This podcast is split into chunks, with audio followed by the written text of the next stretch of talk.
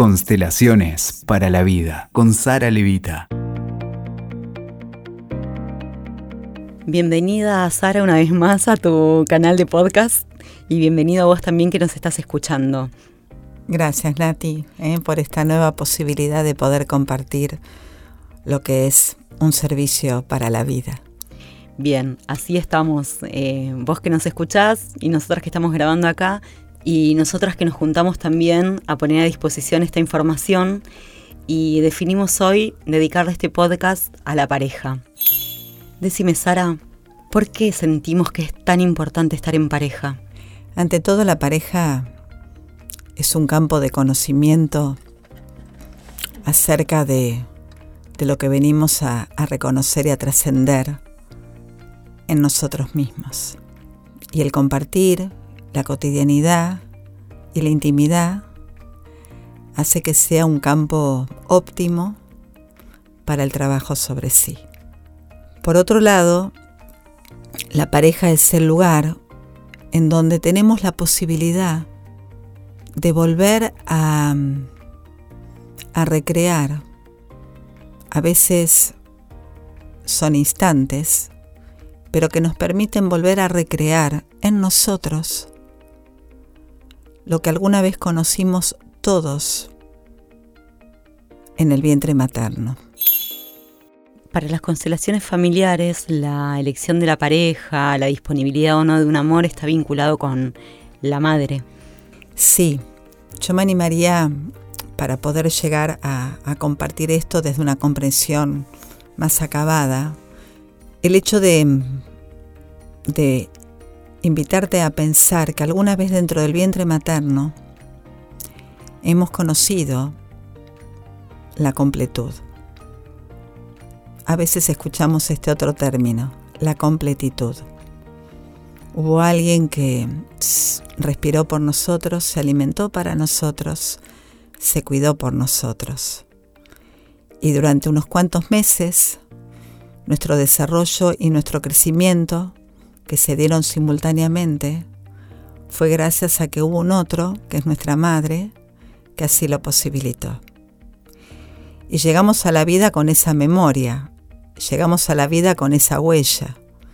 Y al nacer, esa huella la seguimos conservando, pero al separarnos de su cuerpo y al empezar a respirar por nosotros mismos y a tener que comer por nosotros mismos y de pronto estar en la vida por nosotros mismos, vamos creciendo, siempre con el anhelo de volver a encontrar ese amor que alguna vez nos completó. Y empezamos a buscar ese amor complementario en otra persona. Exactamente. Y eso inicia como una especie de mm, camino del héroe donde elegimos, nos equivocamos, nos hacemos doler, hacemos doler al otro. ¿Cómo, ¿Cómo es ese recorrido? ¿Es evolutivo? En realidad, cuando mm, toda esta mirada, esta filosofía de vida que proponen las constelaciones, desde sus comienzos, nos invitó a reconocer, porque así la experiencia lo fue mostrando, a partir de lo que Bergelinger nos, dio como nuevos lentes para mirar nuestra realidad, la tendencia que hay tanto en hombres como en mujeres, y por supuesto que esto es desde un plano más allá de lo inconsciente, no es que haya ni conciencia ni siquiera intención, pero sucede, la realidad y la experiencia cuenta que sucede, esa tendencia que tantos hombres como mujeres traemos de tender a buscar en la pareja a la madre. Qué interesante, veo mucho en tus constelaciones y en otras personas que cuando llevan al campo un problema con la pareja, lo primero que muestra el campo es que esa persona tiene que tomar el amor de la madre. Primero, ¿esto es así para hombres y para mujeres? Esto es así para hombres y para mujeres, aunque responden a dinámicas diferentes que si querés eh, te lo puedo compartir. El tema es que ese amor que alguna vez se tuvo y que se anhela es en la pareja el lugar donde tendemos a querer reencontrarlo, el espacio, el terreno en donde queremos reeditarlo. Y acá aparece el primer lugar de aprendizaje, porque el otro es solamente un hombre o solamente una mujer y nunca una madre. Entonces cuando empezamos a mirar al otro solo como lo que es, un hombre o una mujer, nos damos la posibilidad de empezar a construir un buen amor de pareja. Tengo muchas preguntas para hacerte al respecto, vamos a tratar de ordenarlas. Vos decís entonces que una pareja se gesta de forma desordenada cuando la persona de, una manera busca en su compañero o compañera reencontrar el amor de la completitud y busca el amor de una madre que solo lo puede dar una madre. Así es. Entonces, cuando venimos haciendo un trabajo personal y nos venimos dando la posibilidad de poder tomar el amor de esa madre, más allá de todo lo que haya sido y haya sucedido, ahí recién estamos disponibles para poder, por un lado, buscar en el otro y tomar del otro lo que el otro nos puede dar, porque de lo contrario para el otro es demasiado, de la misma manera que es para uno, cuando el otro busca en uno lo que uno tampoco tiene. Entonces, en vez de tomar lo que el otro te puede dar, hay una, digamos, tendencia al no encontrarlo, a no tomar nada, ni siquiera lo que el otro tiene para ofrecer. A desvalorizar todo lo que el otro tiene para dar, porque en realidad nuestra búsqueda inconsciente o de otra manera es tratar de que el otro nos dé algo que es imposible. Entonces esa es, por ejemplo, una de, uno de los puntos en donde empiezan estas separaciones uno pide lo que no corresponde, eh, entonces siente que el otro no le da nada porque no puede tomar lo que sí. Así es. Por eso hace unas cuantas décadas Hellinger dijo, cuando un hijo, y digo hijo, hija es indistinto, cuando un hijo es capaz de tomar el amor de una madre, es capaz de tomar el amor de una pareja. Entonces uno se siente atraído por hombres o mujeres disponibles, porque uno lo está. En otro podcast vamos a desarrollar en qué consiste tomar el amor de los padres. Si te parece, eh, me gustaría que puedas profundizar en este concepto de estar disponible para el otro, porque también eh, muchos eh, no encuentran o no encontramos una pareja disponible creyendo que el otro, los demás, el universo, la crisis, eh, siempre... Pero que, ¿cómo podemos volver la mirada sobre uno para saber qué es estar disponible? Estar disponible es sencillamente, por un lado, poder dar. Solo podemos dar amor si lo tomamos. Y ese tomar empieza por la madre.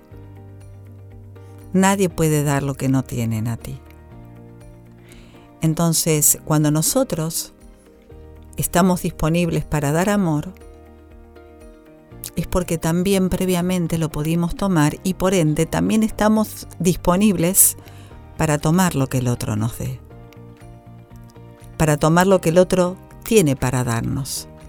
Porque si yo, supongamos, no he hecho un proceso personal, donde finalmente pude tomar el amor de mi madre, pude inclinarme y pude agradecerle.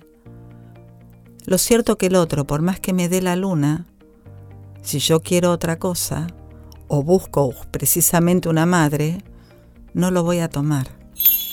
Vos decís que desde la mirada de las constelaciones, mucha gente construye o afirma una pareja en realidad con el anhelo del amor de una madre.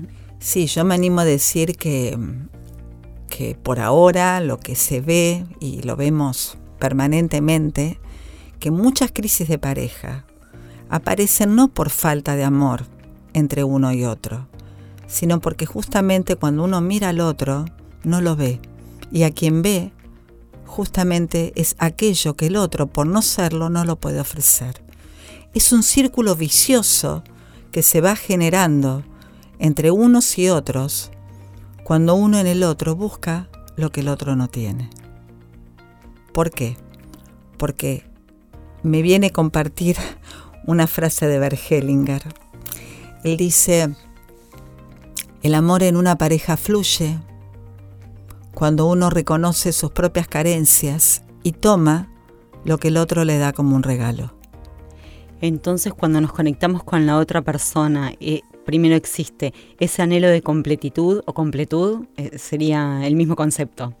Bien, ¿y qué lugar queda entonces para el amor? El amor está, tantas veces el amor está, pero si el amor no está ordenado en el alma de cada uno, no va a fluir. Y muchas veces se ve en los talleres cuántas personas se encuentran desde el amor, pero por estar ese amor sin ser ordenado aún, hasta termina generando una crisis que puede llevar a una separación. E insisto, no por falta de sentimiento, sino porque el amor no está ordenado. ¿Podemos eh, eh, terminar este podcast hablando de los órdenes del amor en la pareja? Claro que sí. El orden por excelencia para que el amor fluya en la pareja es el orden del equilibrio la compensación, es indistinto llamarlo de una manera u otra. Y este orden dice que para que el amor en una pareja fluya, tiene que haber un equilibrio entre el dar y el tomar. Significa entre lo que yo te doy y lo que yo soy capaz de tomar de vos. No tiene que ver con lo que vos me ofrezcas. Es decir, no es entre el dar y el recibir. El recibir me ubica en un lugar de pasividad.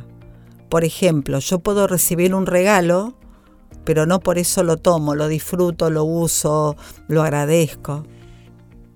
El movimiento es entre el dar y el tomar, quiero decir, empieza y termina en uno, en lo que yo soy capaz de dar y lo que yo soy capaz de tomar. Entonces, cuando en una pareja este orden se respeta, vamos a estar permanentemente al tomar del otro, necesitando dar para compensar. Y el otro, al tomar lo que el otro le sigue dando, va a necesitar seguir brindándose. Y de esta manera vamos construyendo una relación que siempre nos va a invitar a equilibrar y a compensar hacia, hacia más. Y entonces siempre uno tiene responsabilidad eh, con esta dinámica de la pareja para que el amor siga sucediendo. Sí, yo creo que la buena noticia es que esta mirada sistémica que ofrece las constelaciones siempre nos devuelve nuestra parte de responsabilidad. Por eso muchas veces cuando uno va ordenando en el alma, eso termina traduciéndose en un nuevo comienzo con la pareja y muchas veces nos lleva quizá a tener que separarnos porque si yo en una elección de pareja esa atracción que tuve fue desde un lugar de desorden personal, a veces el orden lo que trae aparejado si el otro no hace su parte es desde el amor una separación. Y muy por el contrario muchas veces sucede que llegan personas que están en una crisis muy grande de pareja y a, y a partir del orden que van logrando en pareja, van pudiendo construir una nueva relación a partir de un amor ordenado. Se reencuentran en el mismo vínculo de otra forma, con este nuevo pacto. Yo me animaría a decir, en base al amor que los encuentra, empiezan a construir una modalidad vincular nueva en donde a partir de ese amor que va siendo ordenado, ambos deciden mirar hacia la misma dirección. ¿Es necesario que el proceso lo hagan los dos? ¿O si uno trabaja sobre sí mismo y modifica, aprende a tomar, también el otro cambia?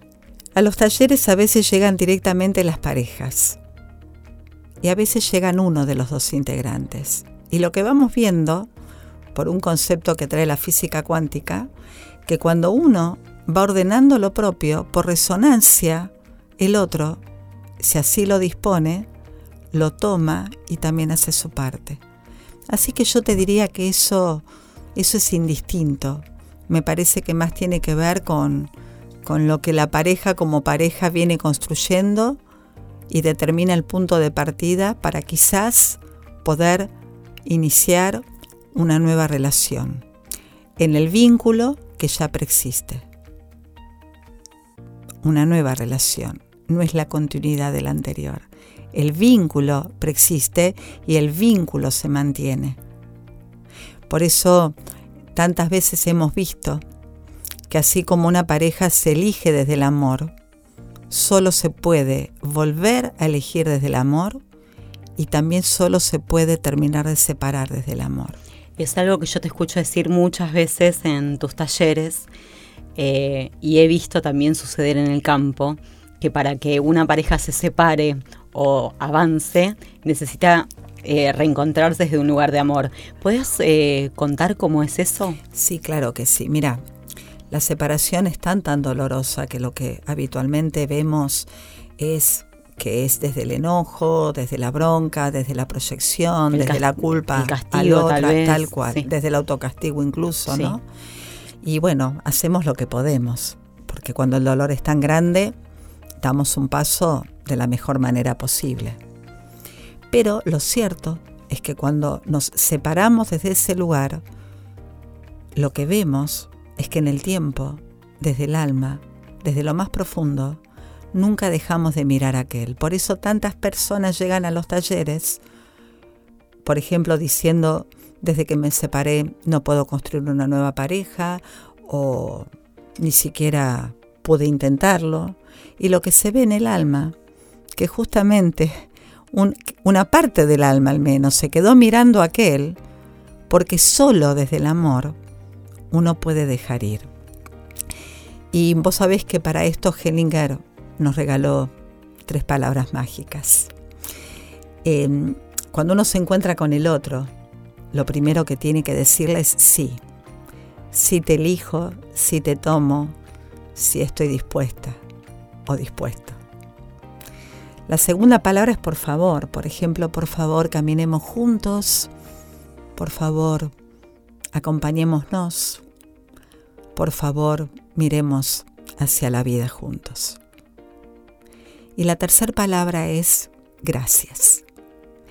Y me surge compartirte esto porque también a la hora de la separación, solo desde el reconocimiento, solo desde la gratitud por lo que fue, por lo que no fue, por el amor, en tantos casos por los hijos que fueron fruto de ese amor, por el aprendizaje que a través de ese amor resultó en mí, Solo desde ahí puedo yo dejarte ir con amor y puedo yo hacer un giro y volver a mirar hacia donde la vida seguramente una nueva experiencia tiene y trae en ofrecimiento.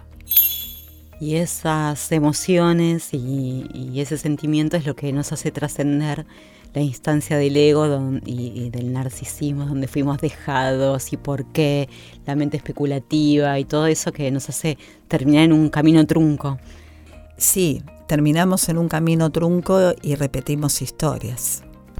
Te hago una pregunta, eh, la capacidad de poder llegar desde un plano del alma y de la personalidad y de todos claro. a la vez, a poder decirle al otro, sí, gracias, eh, se, trabaja o es una emoción que aparece como consecuencia? O sea, ¿podemos trabajar la reparación de ese vínculo? Mira, a mí las constelaciones me dieron la posibilidad de reconocer que a veces lo que no podemos, no podemos en vida intentar, de nuevo, por dolor, sí lo podemos intentar en el alma. Y cuando algo en lo profundo empieza a ser ordenado, muchísimas veces sucede que aparece en uno el impulso de poder decirle al otro finalmente gracias. ¿Necesitamos que el otro lo tome? No. Porque a veces pasa que uno evoluciona y el otro se quedó en ese resentimiento. Es un movimiento que empieza y termina en uno. Y si el otro no lo toma, de nuestra parte es el respeto. De acuerdo. El respeto a su tiempo y a su proceso. Exacto y a otras cosas que también determinan que el otro, por ejemplo sus lealtades invisibles, decida quedarse en ese lugar. Entonces, para todas las personas que en este momento se están preguntando eh, si hay que seguir con la pareja, rearmar un nuevo pacto, qué estoy haciendo yo para que esto no funcione o está culpabilizando en un plano de la personalidad, también los podemos invitar a que traten de ordenar de otra forma qué es eh, lo que está sucediendo para que el amor no fluya. Porque tal vez hay amor, solo claro. hay desorden. Por esa razón tantas parejas se separan, incluso se divorcian y al tiempo vuelven. Muchas veces vuelven porque como no se pudieron separar desde el amor, vuelven un tiempo para poder hacerlo desde ese lugar y recién ahí estar disponibles para un nuevo amor. Muchas veces la vida después de separarte te lleva a hacer un proceso personal profundo, comprometido, y uno ya vuelve con otra disponibilidad. Y si el otro hizo también algo en su parte, posiblemente, si el amor nos sigue encontrando algo nuevo, podemos empezar a construir juntos. Esa es la razón por la cual se ve también tanto que hay parejas que después de un tiempo vuelven, vuelven y vuelven. Hellinger dice además algo que a mí me parece muy loable, como tantas cosas que él ha traído y trae. En una pareja el encuentro de dos es un encuentro entre dos sistemas.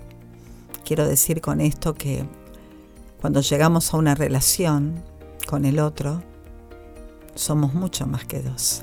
Es como popularmente se dice que uno no se casa con el otro, sino con su suegro, su, claro. Tal cual. Sí. Entonces, esa es la razón también por la cual uno a veces se siente atraído por alguien que no sabe ni el nombre y cuando pasa el tiempo vas dándote cuenta cuánto en su familia refleja lo que vos traes de la tuya o cuánto del lugar que el otro ocupó en relación a su familia tanto tiene que ver con el lugar que vos venís ocupando en relación a la tuya. Por eso la pareja es un, lugar que tiene tanta importancia y y tan vital a la hora de encontrarte de dos posibilidades.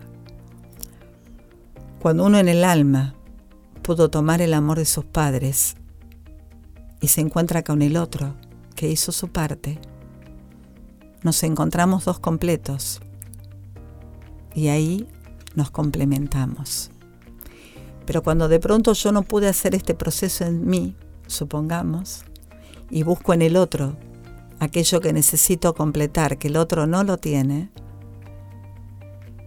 y por ende también voy a sentirme atraída por alguien que no está completo, entre el otro y vos, en el medio, empieza a estar tu madre, la mía, y quizá tu padre y el mío, se genera un vínculo desde la carencia y no desde la abundancia de alguna forma. Exactamente.